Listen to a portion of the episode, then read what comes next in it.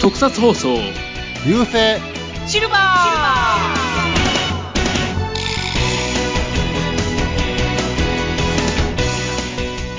こんにちは、フェザーです。頑張れ頑張れタイガースイキヤンです。あれシルバーシルバーシルバーと流星シルバー内持です。はい、よろしくお願いします。よろしくお願いします。なんだそりゃあ、はい、日本シリーズはどうですか？えー、今だいに戦が放送中ですね。今収録をしている段階では配信される時にはもう決まってるでしょうね。うん。ああ。ミキアンの予想は？ミキアンが多分泣いてるとあどあえどういうどっちで泣いてるの？どっち泣きやどっち泣きや。もうあまりにも感激感激しすぎて泣いてる。嬉し泣きなのか悲し泣きなのか。悲し泣きなのか。阪神日本一おめでとうって言いたいですね。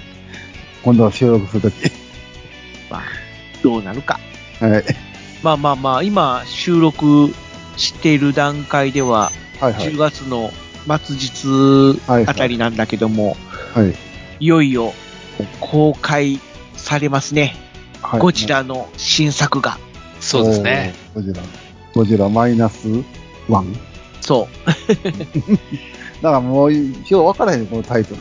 うんそうなんですよ。今回全く情報入れてないんでどんな話になるのかは全く知らないんですよ、うん、まあ情報って言っても今公開されてるのは予告編とか特報映像みたいな感じの、まあ、ショート映像みたいな感じしか公開されてないんだけども、まあ主演の神木隆之介くんとか浜辺美波さんとかがこうゴジラを見てリアクションしてるみたいな、うんうんま、話, 話的にはま全く分からへんだけど最初のゴジラのオマージュでもないなさそうな感じなのかな。なんだろうね。うん、うん、もう全く何も分からない。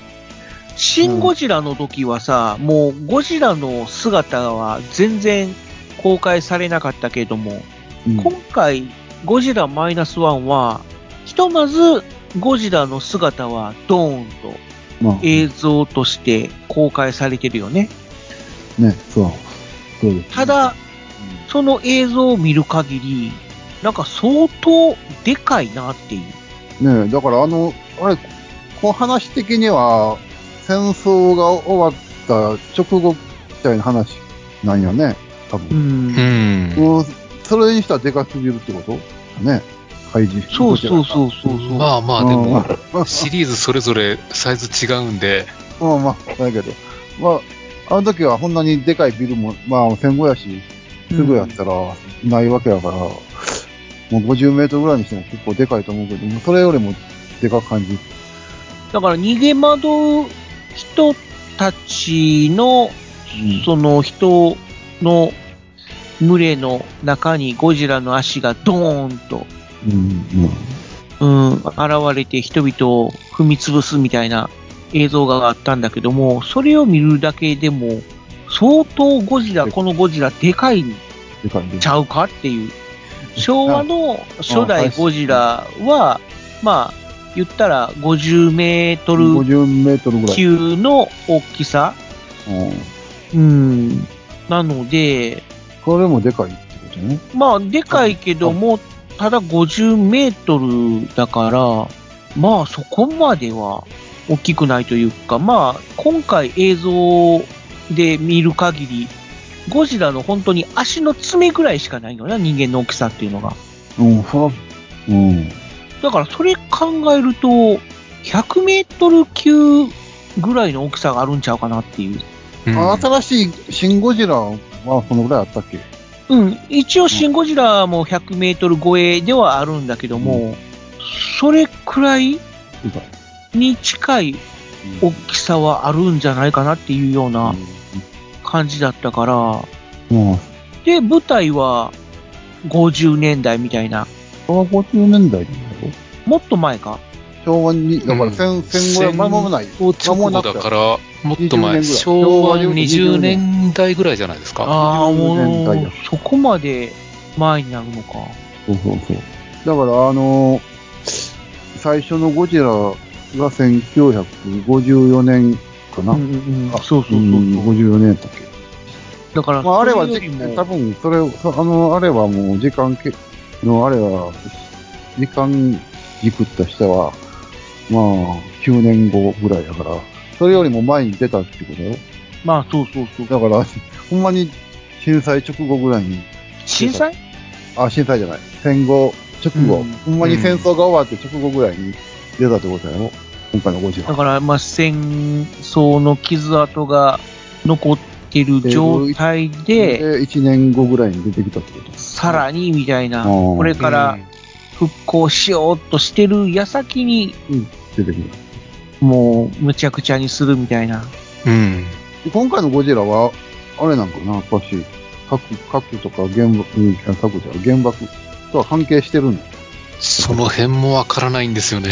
うん。ね。だからまあ今回は。うんゴジラは今までのパターンっていうのはいろいろあって、で、かつて恐竜の生き残りが核に、あ、この侵されてというか被爆して巨大化するっていうパターンと、まあもともとゴジラっていう生物が昔からいたみたいな、今のこの現代に現れた姿と同じ状態でもうすでに存在していたみたいな。で、それが眠っていたんだけども、その人間の核爆弾とかの影響で目、目覚めたっていう設定と、なんか二通り？確かあの最初のゴジラは、ゴジラザウルスが核で生きの、生き残っとったやつが核の影響で大きくなったって言わなかったっけか。いや、だから、初代ゴジラは、もともといたんでしょ？大戸島っていう。伝説の怪獣と。うん、伝説の怪獣ゴジラっていうのがいて、で、それに姿が似てるからっていうことで、ゴジラが出たっていうことで、ゴジラっていう名前になったっていう。だから、初代ゴジラは目覚めたパターンじゃなかったっけ？ビキニ干渉の核実験によって、実験でだから大きくなって目覚めたっていう。で、そうですね。平成が確かかつてどこかの島でいた恐竜の一種であるゴジラザウルスっていうのが、最初はまあじゅうメートルかにじゅうメートルぐらいの大きさやったのが、まあ、核の影響で巨大化してごじゅうメートル以上の体格になったっていうような感じやったんじゃないかなっていう。だから今回のゴジラはどうなのかっていう、うん、核で巨大化したにしてはでかすぎるんちゃうかなっていう。あでもなんかごびきを乗ったら全長 ごじゅうてんいちメートルって書いてあるな。書いてある？うん、一応 ごじゅうてんいちメートル。ウィキペディアに書いてある？うん。今俺見てるんだけどものあの全長 ごじゅうてんいちメートルのゴジラと一緒のレッドカーペットを引いたも引いてる。ああ、ごじゅうてんいちメートルにしてはゴジラの足元で逃げ惑う人々がちっちゃすぎるなっていうイメージが起きたんやけども。うん。うーん。あ、じゃあ足だけでかいんじゃないですか？いやわかんない。まあそれはもう映画館見に行ってください。うん。まあこの配信が公開される頃には上映されてるということで、もうすでに見た人もいるかもしれないですけども。まあ楽しみにね。まあまた落ち着いたら流星シルバーでもやりましょうか。ああそうですね。ということでみんなゴジラマイナスワンを見るように。ということで、じゃあそろそろ本編、はいはい、そうですね、はい、えー、今回の本編というかなんですけれど、あのありがたいことにメッセージをいただいたんですよね。そうなんですよね、今回メールフォームから、うん、はい、あのまずメッセージから読んでいこうと思います。はい、はい、じゃあお願いします。えーと、福兵衛さんからいただきました。ありがとうございます。福兵衛さん、ありがとうございます。えーと、にかいめのお便りになります。はい、流星 R 作戦だいにじゅう号、コラボしてほしい特撮作品の回を拝聴し、自分なりに考えてみました。はい、おえー、コラボしてほしい作品は解決ズバットと仮面ライダーダブルの作品です。きたきましたね。ズバットとダブルか、えー、そうですね、えー、復習を終え通常の探偵家業に戻った早川健のもとに若き日の、えー、鳴海宗吉が弟子にしてほしいと志願してくる、えー、早川健に探偵のいろはを叩き込まれ成長し独り立ちしていく宗吉。ああ、いい話ですね。で、それから数十年、ドーパントが絡む怪事件の捜査のために、えー、フートに訪れる早川健。ああ、盛り上がる展開ですね。えー、そこで翔太郎に出会い、若い頃の宗吉に似た匂いを感じ取る。えー、翔太郎に探偵の心得を叩き、叩き込もうとするが、えー、老害扱いし取り合おうとしない翔太郎。えー、その後出現したドーパントに苦戦する仮面ライダーダブル、翔太郎の前に颯爽と現れるズバット。えー、二人で協力しドーパントを倒す。お前はいい探偵だが世界ではにばんだと言い残し去っていく。じゃあいちばんはって聞くんでしょうね。おー、えー、事件が解決し事務所に戻った翔太郎は若き日の宗吉の写真を見つける。えー、宗吉の隣に写っていたのは点点点。えー、ここで、えー、夕日を背に歩く早川健に切り替わり、男は一人道を行くが流れエンディング。えー、長々と書いてしまいましたが、設定や話の辻褄まで合わせたコラボを考えるのはなかなか難しいですといただきました。はい、でもう一通いただきましたんで続けて読みますね。はいはい、連続で、はい、えー、連投失礼します。特撮コラボについてもう一つ思いつきましたのでお便りします。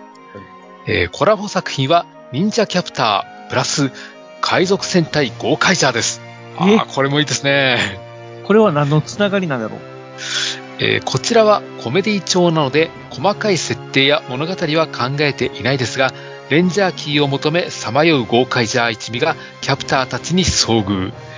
スーパー戦隊だと間違えてレンジャーキーを、えー、奪おうとするゴーカイジャーと何のことだか分からず戸惑うキャプターとのドタバタ劇を描く作品ですといただきました。ありそうやな。ありがとうございました。本当ありがとうございます。そこまで考えていただいて、ほんまに。そうですね。ねえねえ、この内容まで、ストーリーまで。そうですね。いや。なるほど。スーパー戦隊と間違えるっていうパターンか。そうですね。これは面白そうだな。うん。実際に、キャプターはな、ちょっとスーパー戦隊と間違えられること、実際にあったみたいだし、戦隊ものと。うん。というか、戦隊ものの枠に入ってた時もあったからな。ああ、初期の頃、そう、そう、そうやったかな。うん、うんうん、面白い展開やと思う。一応原作としてはやつで三郎さん。うん、うん、いやでも面白そうな展開。特にズバットと仮面ライダーダブルっていう、うん。ダブル面白そうですね。総吉？うん。ダブル総吉、あ、ダブル総吉ではないけど。うん。ダブル総吉っていうか、バンバ総吉はジャッカー電撃隊の方だ。だから、ビッグワンやろ。あ、そうそう。まあまあ似たようなもんや。似たようなもん。まあまあまあまあ、まあ、似たようなもんといえば。でも、早川健って探偵やったん。ああ、実際職業何でしたっけ？探偵やで。さすらいの探偵。全然探偵。偵らしいことをしてなかったようなイメージがあるんだけど、うん、探偵感はないですね。謎の人って感じの、まあまあ、職業不詳って感じですね。もう本当ギターを持った渡り鳥みたいな。うん、まあまあそうやねんけど、一応まあ探偵業だけど、まあ、探偵らしいことをやったやってたかって、でもまあ一応犯人探ししてるわけだから。探偵いやー、それはなんかただ個人的な恨みというか復讐のために。犯人探してたのかなっていう。だからその誰かの依頼とかそんなんじゃなくて、すごい私的な理由で犯人探してたっていうイメージしかないんよ。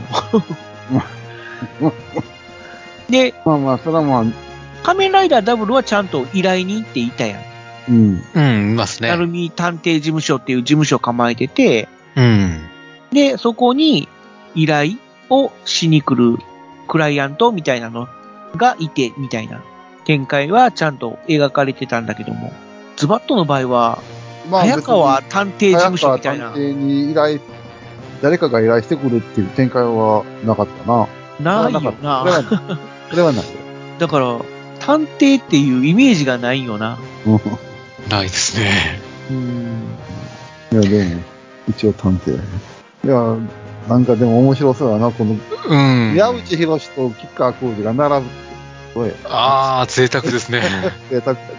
うん。しかも二人とも同じような格好。若い時の吉川晃司より、吉川晃司が若い時だから、吉川晃司じゃなくて誰か違う人がやるのかな。キャストまで考えてまうな。ああ、なるほど。あまあ、それか、顔を見せずに、後ろ姿だけとか。ああ、なるほど。そういうやり方もありますね。シルエットだけみたいな感じで描いておいて、で、現代編は本人みたいな。いや、なんかこう、ええなぁ。マジでやってほしい。やってくれへんかな。やってほしいですね。やってくれへん。うん。いや、福部さん、ほんま、すごいな。すごいこと思いついたな。ああ、楽しそうやな。面白そうやな。じゃあ、この三条陸先生に、脚本をお願いするしかないか。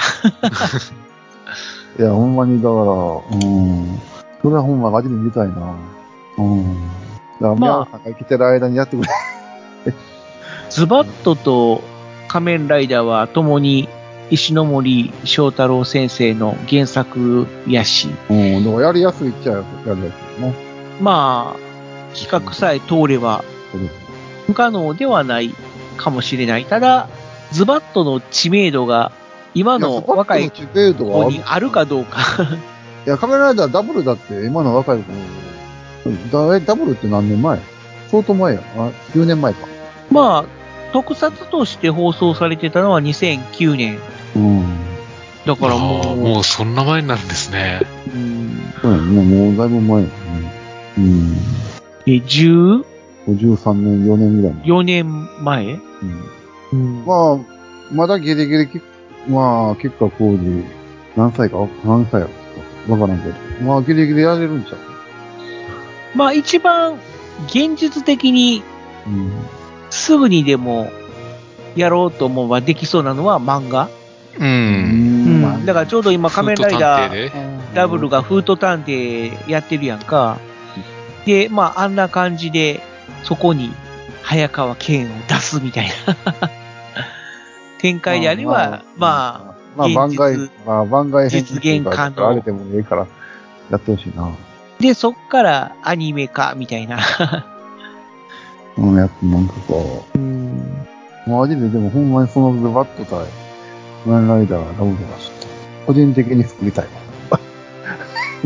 じゃあまあミキアンちょっと漫画を描いて漫画漫画じゃない同人誌で発表する金が金があったらもう俺はもうや矢部さん吉川晃司とあ須田将暉と誰も一人誰読んできて一番難しいのは須田将暉くんじゃないのかなそうですねもう多分もう何年も先のスケジュールがもう埋まってるような状態やと思うよ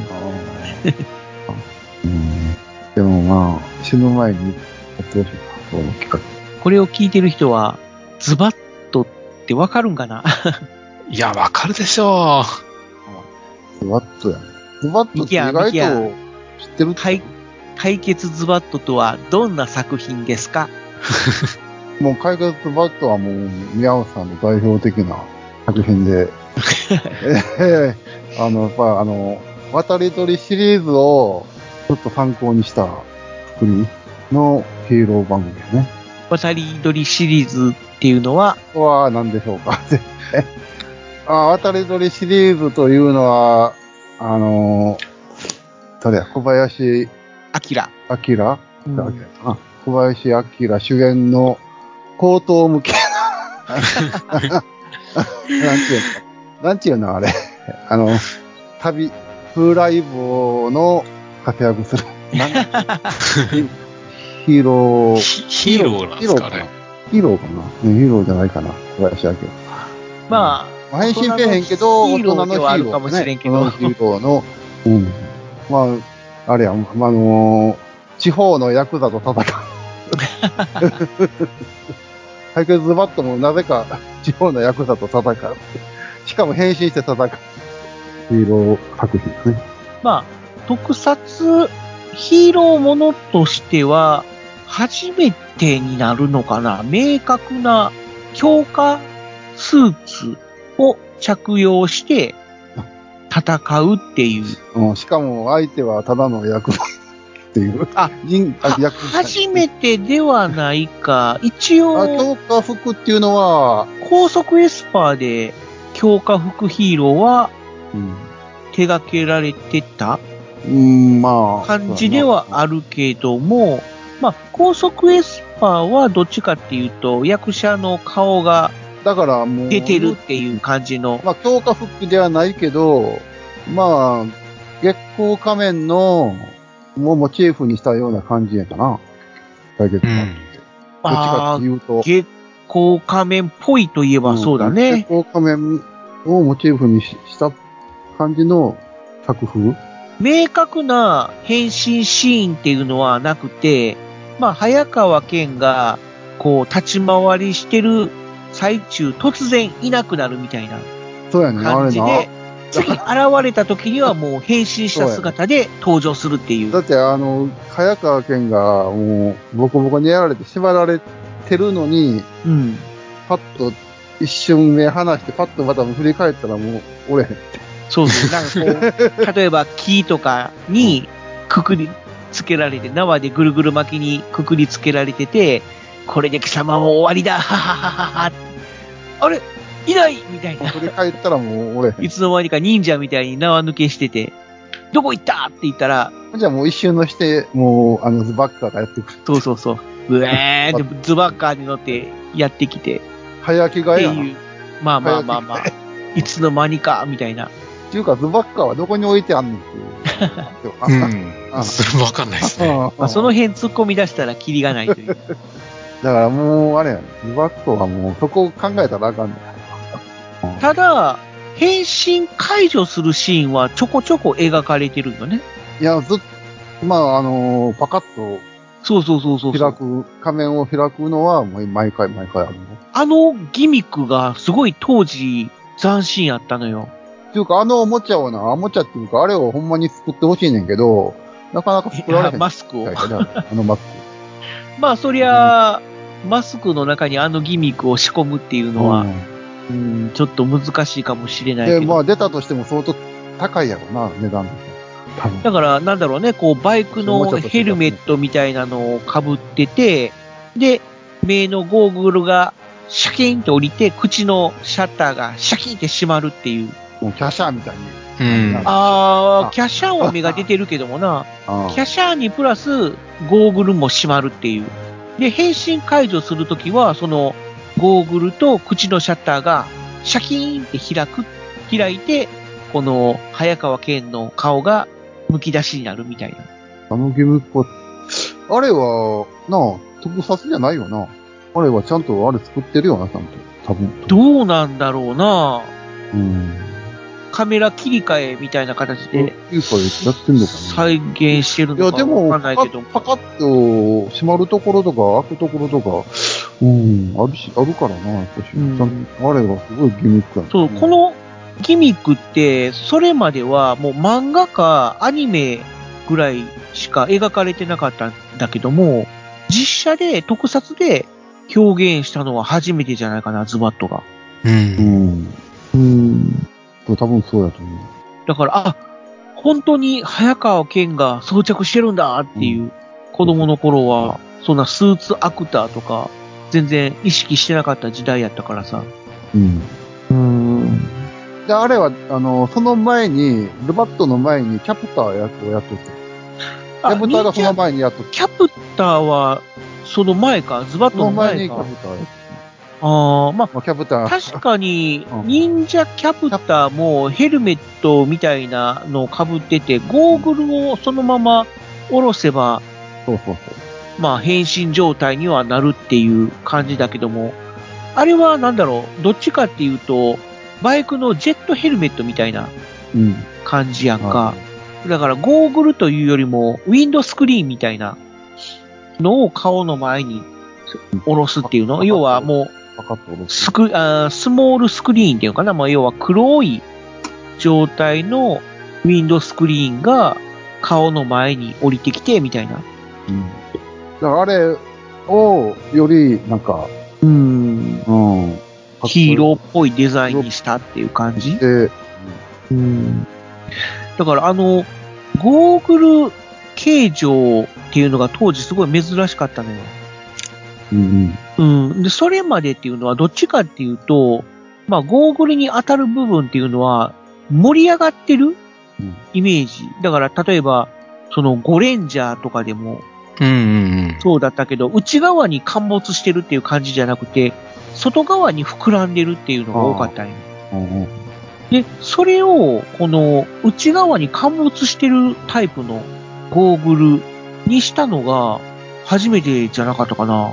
で、そっから、要は、スーパー戦隊シリーズは、ずっとそんな感じのゴーグルになるんだけども。うんうん、だからまあ、うん、もしかしたら、それが、デバットが最初なんです。そうそう、当時としては、あの、目じゃない、要は、複眼タイプの目じゃない、うん、黒いゴーグルっていうのが、すごい珍しかった。うん、まあ、っていう思いがあるわ。うん、ヒーローもんで、なかったんちゃうかな、そういうのって。もしかしたら。大体目あるもんな。そうそうそうそう。なんか、うん、目っていう感じのデザインだったけどもさ。うんうんうん、確かにズバットは、目じゃないもんな。そうゴーグル、うん。で、一応、ズバットの中には、怪人っていう、いわゆる異形のものっていうのが出てこないんだよね。うんだから、まあ、ほんまに怪しい人。そのなんだろう、あコスプレコスプレじゃないけどこれやなコスあだからそれも忍者キャプターの時もそうやねんけど、うん、コスプレコスプレっていうのは何やろ何やろ怪人要は着ぐるみじゃないっていう着ぐるみじゃなくて人間がなんかちょっとメイクしたりちょっとなんか着込んだりしてるパターン、うん、それがキャプターと影スターハゲスターも最初の頃は、ハゲスターな。ハゲスターも最初の頃はなんか、か面かぶってる人からの変人みたいな、うん、人たちが出てくるんだけどな。犯罪者。普通の犯罪者、人間。うん。うん。ズバッともだからそれをより誇張した感じ。うん。あ、かもしれない。うん。ほんまにただの人間、あの、特にあの、用心棒なんか。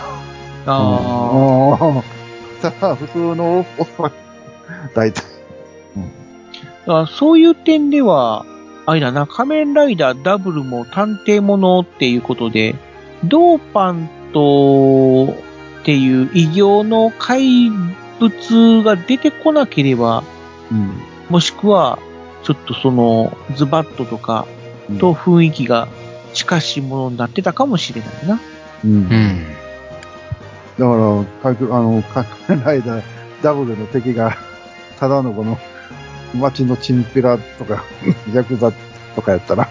うん、でも、まあ、要は、ガイアメモリーみたいなのはあってもいいと思うのよ。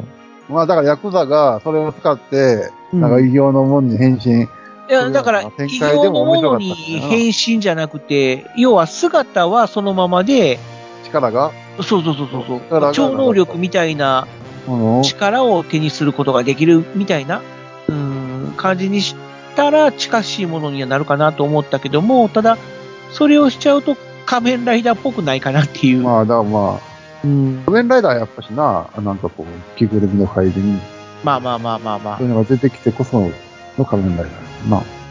まあその辺をどっちにすり寄せるかみたいなので、もしかしたら。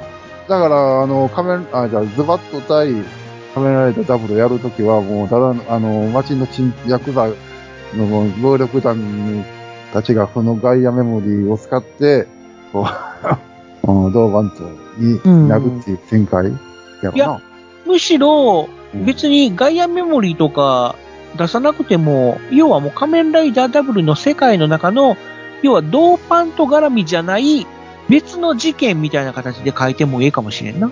うん。うん。まあ、そんなシリーズ化する、うん、感じでも な, ないと思うし、要は仮面ライダーダブルの番外編みたいな形で、まあまあまあ、うん、このズバッとの世界観を取り入れてみたいな。やっぱあれや、ドーパンとの用心棒みたいな出てくる。ああ、まあまあ。その辺まで描き出すともう、長編ものになってしまうと思うから、まあ、短編もので、ああ、まあだからいちじかんちょっとぐらい、いちじかんはんぐらいの映画版みたいな感じでな、うん、なぜかわからんけど早川健が七変化するのみたいな、個人的には、うん、みんなで七変化したらいいんちゃうの？仮面ライダーダブルのキャラクターもみんな七変化したらいいんちゃうの？みんなもする？うん。でも結局最後は宮内さんが全部持っていく。まあまあ、宮内さんにちょっと花を持たせるみたいな。花を持っていく。うん、まあ感じにするとかな。うん、じゃあもう一つの方喋ってみようか。忍者キャプターとゴーカイジャー。忍者キャプターに関しても、一応スーパー戦隊シリーズじゃないけども、まあ、原作が、まあ、忍者キャプターは、で、三郎さんという。まあまあ、平山さんと、うん、その、そのスタッフみたいな、その配下みたいな感じ。で、その高違う、違うのは、チャンネルが、まあ違うということで。まあ、まあ、確かにチャンネルはテレビ朝日とテレビ東京だから。うん、テレビ東京になるのか、東京じゅうにチャンネルって。まあまあまあ、昔の、今今で言う、今のテレビ東京なのか、うんうん、なのでその辺の版権的なところでどうなるのかなっていうのは、あ、でもそれ言えばズバッともそうか。いや、ズバッともテレビ東京かな、うん、そうかそうかそうか、うん、じゃあ一緒か、条件的には。そう一緒一緒一緒。あとはもう東映サイドが、うん、東映サイドがこれ OK 出す、出して、まあ、版権問題解決すればもう解決はすると、もう都営が OK だったらすぐにちゃう。そうなんや。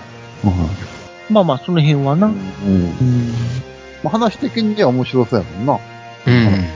うん。うん。まあ、ゴーカイジャーのごにんが戸惑ってる姿とか面白そうやけどな。まあ、やるとしたらどっちかっていうと、もう、忍者キャプター要素をちょっと濃いめにしてほしいかなっていう感じはするのね。で、ゴーカイジャーはもう出来上がってるからさ、なんていうのか、この忍者キャプターの中に出てくる、ちょっと盛り上げ要員みたいな感じの立ち位置でええんちゃうかな、みたいな。まあ、忍者キャプターだけだったら、ちょっと弱い部分もあると思うから、そこは、ちょっと、ゴーカイジャーで、人々の関心を得るみたいな。あ、でもまあ、うん。まあ、俳優、俳優好きの例としては、あの、牛尾さんが亡くなってるから、まあまあ、それはな。牛尾さん、どうすんのかなとか、あるねんけど、うん。まあ、亡くなった人もいりゃ、もう役者さん引退した人もいるし、で、もう、全員集めるっていうのは不可能やと思うけども、シージー、シージー でなんだ。いや、もうな、シージー でなんでもかんでもできるとは。うん、もう、亡くなった人はさすがに、どうあがいても。まあ、二代目でもええけど、うん。新しいやつはできひんからさ。だいめ来年チャプターワンって言えねえけどな。まあそれがもうゴロッと変えるかやな、もう。要は初代バンさんは出てほしいな。まあバンさんはまあ要は初代忍者キャプターキャプターセブンとして出てきて、でもう今はもう代替わりして、例えばに代目とかさん代目の忍者キャプターが活躍してるみたいな感じにして出せる人はまあ出して、あ初代みたいな師匠とかさ、そういう立ち位置で出ても面白いかなっていう。でまあそのさん代目 ジェイソウル ブラザーズじゃないけどもさん代目忍者キャプターみたいな形でこの活躍はしてるけども、ちょっと初代の栄光に比べるといまいちみたいなところがあって、みんなこう苦悩してるみたいなところにゴーカイジャーが現れて、お前たちはスーパー戦隊かみたいな形で、すごいドタバタ、スーパー戦隊なんだそりゃみたいな。ドタバタ劇かなとかも。これもまた面白い、面白いからな。まあまあ、全く新しい忍者キャプターにしてもいいんちゃうかななんてちょっと思ったりはしたかな。で、まあ忍者キャプターだけでは弱いからいうことで、まあゴーカイジャーをバーター的な感じに採用してみたいな。それだったら今でも今からすぐ作れそうやもんな。うん。忍者キャプターだったりゴーカイジャーだったり。要はもう今からもう新しく新たにもう忍者キャプターを再生するというかリブートするというか、忍者キャプターの続編的な感じで描いて、でまあそうそう、まあ、前半はそれでちょっとやるけども、まあ、ちょっと行き詰まったところにゴーカイジャーが現れてみたいな、うん、あ現れてで、まあなんかこう、あとバンさんにはやっぱバトルヒーバトルコサックもやってもらってさまあそれ言い出したらまあ、稲妻もやってもらって、なんぼでも出てくるから。戦隊やからさ、戦隊しながら、戦隊あれで、だから。そ、それをやるとさ、そっちに行っちゃうやん。うーん。もう、忍者キャプター、ただでさえ知名度ないのに。いや。だからまあ、まあまあまあまあ。でも確か、あの、ギャバンとゴーカイジャーの時もさ、大場さんやってなかった。まあまあまあまあ、そんな感じかな。あの、ギャバンみたいな感じやな。で、要はに代目ギャバンと初代ギャバンみたいな形で。うん、まあそれ。やってたけども。いやもう、これはもう今すぐ東映さん作ってください。もちろんズバッと対仮面ライダー多分。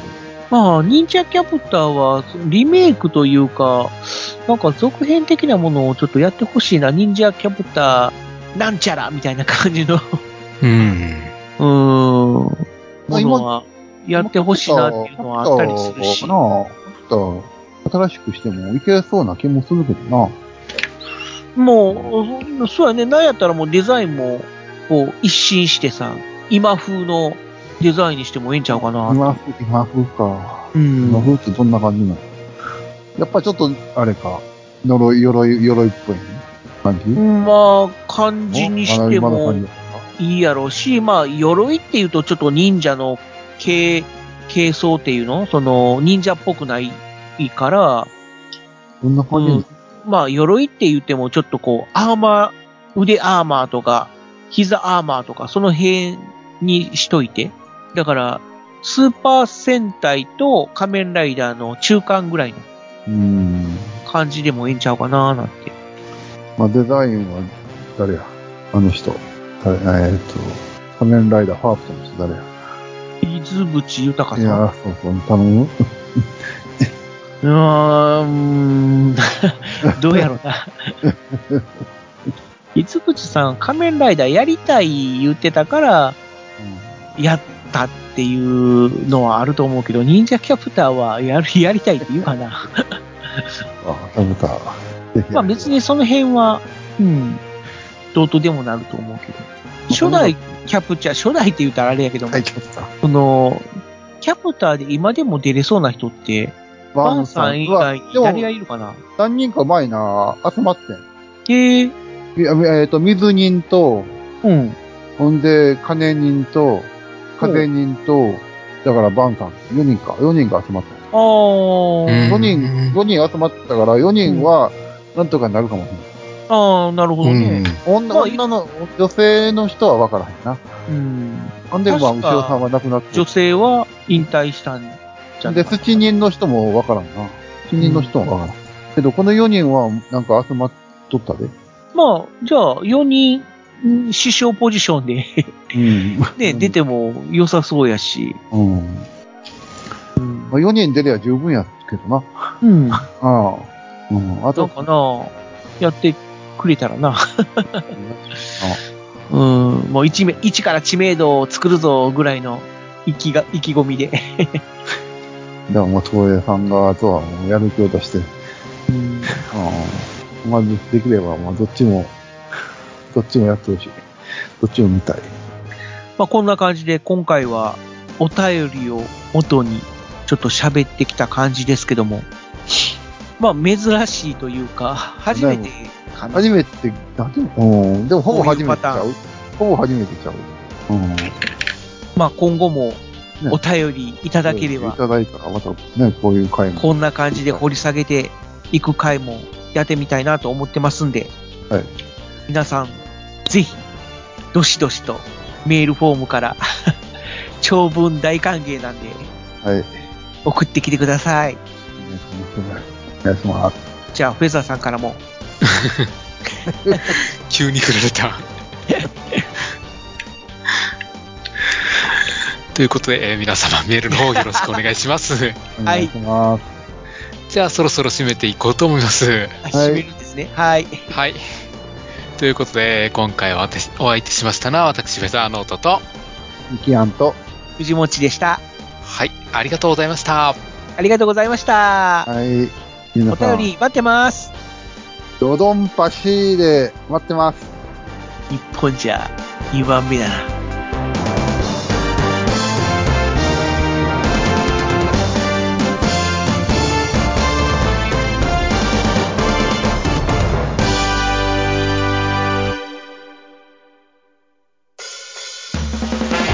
特撮放送流星シルバーでは地球人の皆様からのメールを募集しています。ツイッターからはハッシュタグ流星シルバー、流星は漢字、シルバーはカタカナ、またはシーサーブログのメールフォームからどしどしお送りください。番組の感想や話してほしいテーマ、取り上げてほしい作品など思いついたことがありましたら何でも送ってみてください。よろしくゆき。